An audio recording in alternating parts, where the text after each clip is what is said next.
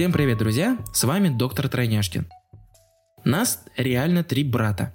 Мы – врачи. Мы написали свои книжки, и данная глава книги гласит о фарингите.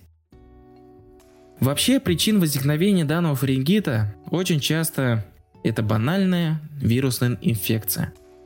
Она начинается первой, за ней идут бактерии. Помните, что во всем нашем организме микрофлора весит буквально 2 кило. Вот соберите все это, и вы поймете. Больше всего его в кишечнике. Именно поэтому антибактериальные средства, которые часто используют, приводят к нарушению баланса и испытывают диареи. Так что не забывайте про обычные, например, бифидобактерин, либо линокс и так далее.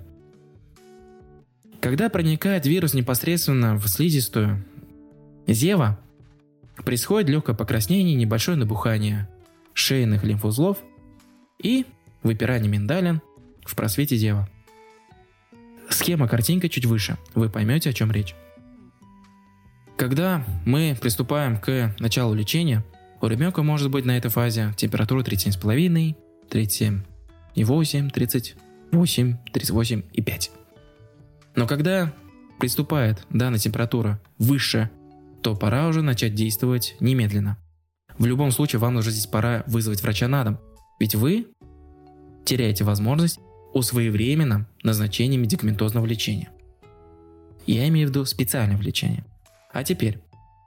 Банальная причина возникновения фарингита – это когда нарушается баланс, баланс сил в этой микрофлоре, которая находится в просвете зева, в том числе. Кондер, либо холодная вода, либо мороженое. Осложняется до танзелита, то бишь ангины, когда вы не исключаете тот фактор, который привел к возникновению фарингита. Та же банальная простуда, переохлаждение и те же мороженое. А вот когда вы приступаете и начинаете планомерную обработку, правильное питание, теплое обильное питье, тепло и ласковую любовь, то вы достигаете положительного эффекта без использования антибактериальных средств. Ошибочно полагать, когда температура 40, а вы до сих пор не вызываете врача или скоро Поэтому тактика использования данного лечения будет это своевременное назначение и ваше пристальное внимание.